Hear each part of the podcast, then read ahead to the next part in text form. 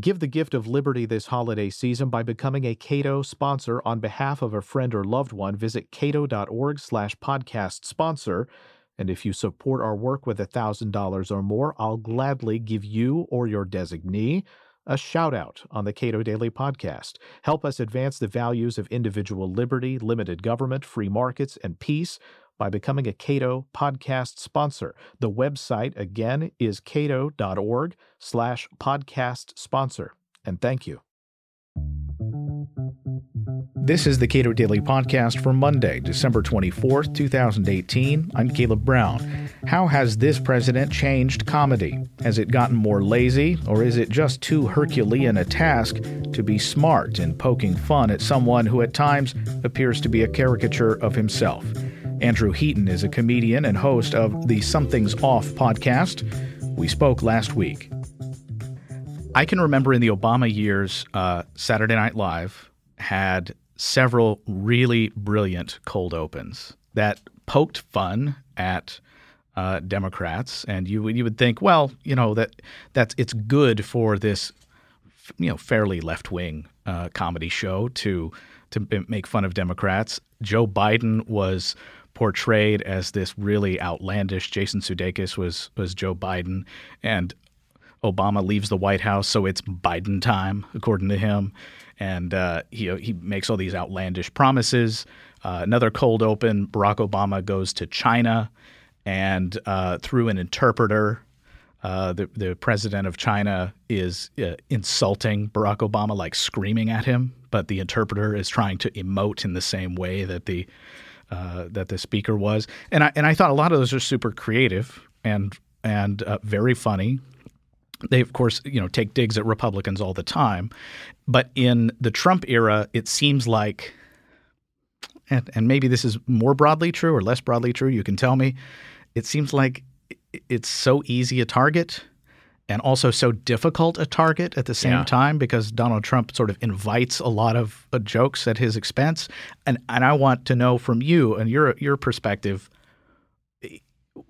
what has what has happened to comedy? Well, there's there's two things. See, I, I think it's actually much harder uh, both in the sense that the climate has changed and in the actual sense of making things funny. So in, in comedy, uh, like like you you probably read The Onion and look at The Onion, uh, which is a great satirical publication, and remains so during the Trump years. You, when you look at that, uh, exaggerations are a really key facet of humor and and uh, it's difficult to do that with Donald Trump.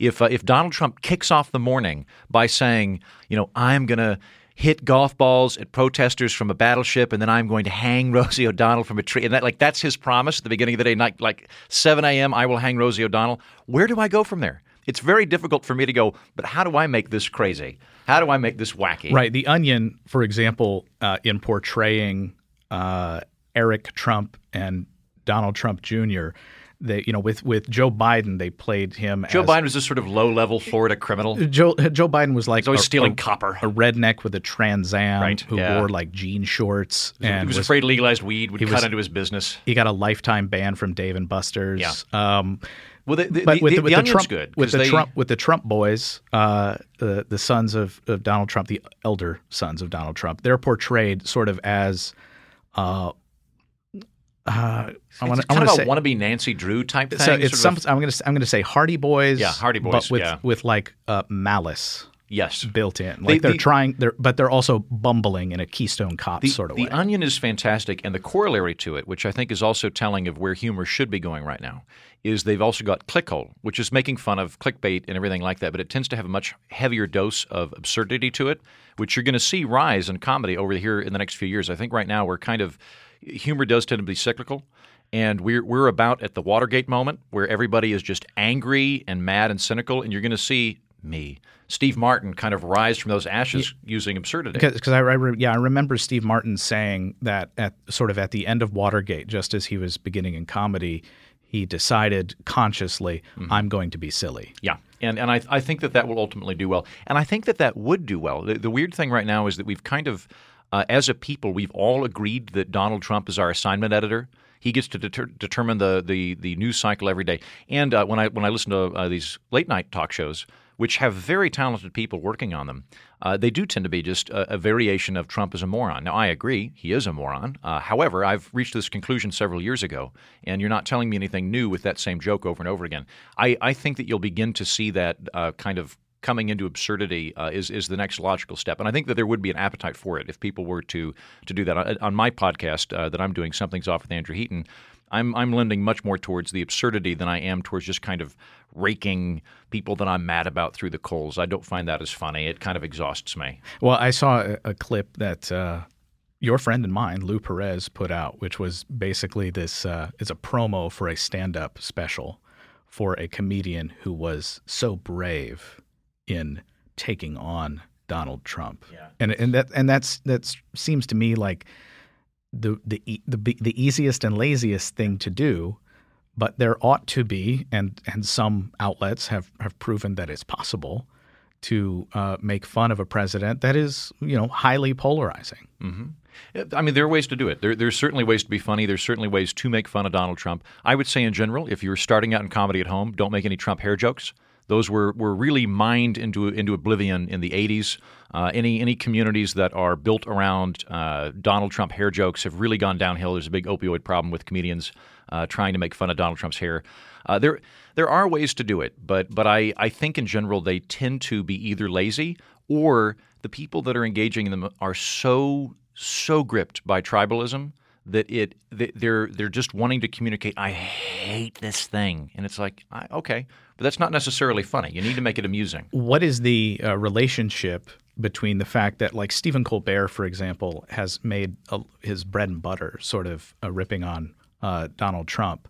What do you make of the fact that well, he's got two jobs really in terms of audiences that he has to please. One is the studio audience that is in New York, who or people from out of outside of New York who want to go see the Stephen Colbert show, mm-hmm. and the people who are watching or he hopes are watching across the United States. I because it seems like there yeah. it seems like uh, the New York audience is very different from uh, a couple of people sitting at home somewhere in America. That's a very yeah. different audience. The, the, the, New York audience, very clearly, if you if you listen to it, the New York audience is uh, very enamored with uh, clapping and applause, uh, and you can you can go for both. So, something that the Daily Show used to do, it might still do. I, I, I don't mean this as a slight to the Daily Show, but a few years ago when they were codifying their practices, they had a rule that if the joke was intended to elicit applause, you would scrap it. That was not the purpose of the joke. The joke was to elicit humor. Uh, I think that that's something Colbert is struggling with. And I don't know that he's really trying to straddle that fence. I think he's pretty much gone towards he's going to you know, go center left left. I think people that aren't super interested in politics or are Trump fans are probably watching Jimmy Fallon, who tends to be a lot more apolitical. Uh, and less of a bite. Uh, I, I, think you can be political. I think that's fine. I mean, I am a political satirist, so I, I don't think it's necessarily bad to go into politics. But I, I, do, I do think you have to be imaginative in the way you do it. I, would say it would also help if you can hold back the anger and bile that you experience. I don't think that that really is feeding anything particularly amusing right now. It's just it's just making everybody angry.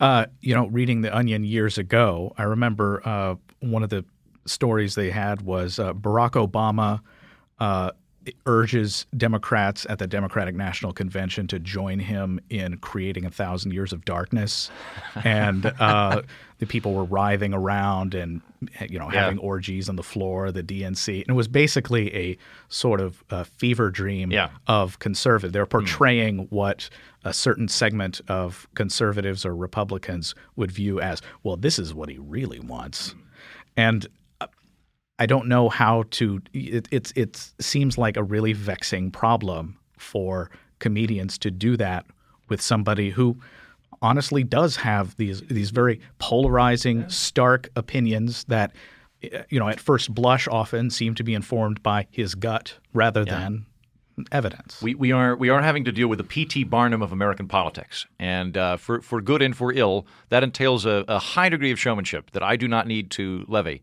Uh, on my, you know, I, what I do on my shows, I really just don't deal with Trump that much, and it's not because, well, first, as I said earlier, I really I resent having him as my assignment editor, and I, and I, I won't allow my day to be dictated by Donald Trump. I won't allow my emotions to be dictated by Donald Trump. I I really for this year for Christmas, I should get all of my progressive friends some Seneca and just be like, please read Stoicism. I was about to say that. You will Yeah. feel better, I promise you. Just read a little bit of this.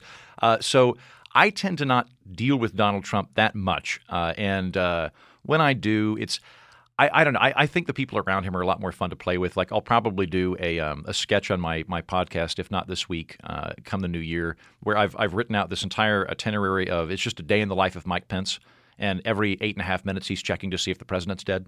Uh, and that I think you can kind of develop kind of an onion-esque character with. It's a little bit harder to do with Trump just because he's so uh, he's so massive in terms of his uh, cultural weight that I don't know that it's I, I don't I just I don't find him fun to deal with. But I do think there's tons of I mean you brought up the Onion a moment ago. I think South Park's also done a wonderful job. Uh, anything that takes itself very seriously is always a target for humor. Anything that is condescending and veers towards being um, kind of pompous is a wonderful target for humor. South Park's great at that, and and South Park is I think kind of anarchic in that capacity because it doesn't have a political party that's home base. It just wants to take a whack at anybody that's on top of a soapbox. And The Onion, which which clearly has a left leaning bias, I think is nonetheless uh, magnificent in being able to tackle that kind of stuff and and not come off as being highly hacky and partisan. I, I, I think it, it is a it is a shame that The Onion has not had a Pulitzer. And I think did Andy Borowitz get one? If he did, that should be stripped from him. It, he should be flogged in the streets to be pulled from him and given to the Onion. is you know you're talking about tribalism and uh, it strikes me that there is a pretty large audience that uh, you know you want to be catered to as an audience uh, and yet comedy is surprise in a lot of ways and It's it- one of the one of the ingredients. and it, it, it all but it also seems that there is an audience for i'm not actually here for the comedy i'm here for the two minutes hate Yes, uh, there's there's definitely a. You've seen this last few years, and I, I think that comedy has suffered terribly for it. There are a lot of people that are going to have their opinions affirmed to them, and uh, and they're they're going to uh, kind of is is there's probably a German word for angry laughter, like like like Chortelflausen or something, where you're just ah ha, ha, ha, and you're you're mad and angry. That's a thing. Uh, that said, though, I think that people are more exhausted than folks realize. I think that the the edges of political discourse in America, the loud people at the edges are shouting everybody else down. I think there's a lot of people that I, I don't necessarily want to call them centrists or moderates, but I think there's a lot more nuanced people than we're generally, generally given credit for that are not tub thumping Republicans or tub thumping Democrats. And there's uh, there's a, a space um, that you could go there. so the Chumbawamba zone The Chumbawambas. That is that is the technical term. I'll, I'll add to this because you brought up tribalism a moment ago. One of the things that I'm continually surprised by, and I shouldn't be at this point, but I'm continually surprised by as a comedian, is just how deep set tribalism is in the human psyche. Uh, going into stand up, and I've, I've been doing stand up maybe eight nine years now. Uh, I I knew going into stand up that everybody has a deep reaction to death and sex because e- even a monk uh, has some primordial fear of sex or death, one of the two. Uh, but prob- probably has some thoughts on it, right? And most people, if you're not a monk and you're not completely fine with dying, you're a little bit worried about dying. You're you're a little bit, you know, there's there's a little bit of tension around sex. So if you can develop a good joke involving mortality or reproduction, it, if you if you craft it well, it'll resonate. What I did not anticipate was that tribalism is even more intense than those two very intense human emotions are. Uh, that and, and the only time I think I've ever really angered an audience, seriously angered them, is when I start kind of poking at the edges of that. Um, there's um, I, I, I won't even do my version because I forgot it, but but Jerry Seinfeld has a, a wonderful bit about you know wh- why are you rooting for this particular team? Like none of the people are from your town, the owner's not from your town. Are you rooting for the jerseys? When I do those kind of jokes, it pisses people off, and uh, and they really get mad because people love being a part of a team and they want to hate this other team. And if you start to go, well, why? Like what what's the like what are the boundaries of your team? What unites you other than hating that team? They do not like that. Andrew Heaton is host of the Something's Off with Andrew Heaton podcast. The last minute gift for the person who has everything, clearly, it is a donation in the name of a friend or loved one to the Cato Institute. Discover the benefits of becoming a Cato sponsor by visiting cato.org slash podcast sponsor and give the gift of liberty this holiday season.